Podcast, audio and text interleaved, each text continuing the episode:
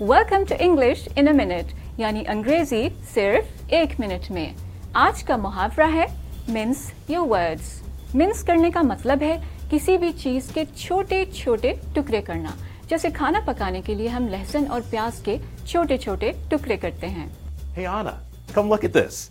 I just started a painting class. Wow, Jonathan, that is a lot of colors. Do you like it? Well, it's a start. Uh, Don't mince your words. I can take it. Well, Jonathan, to be truthful, it's kind of hard to look at.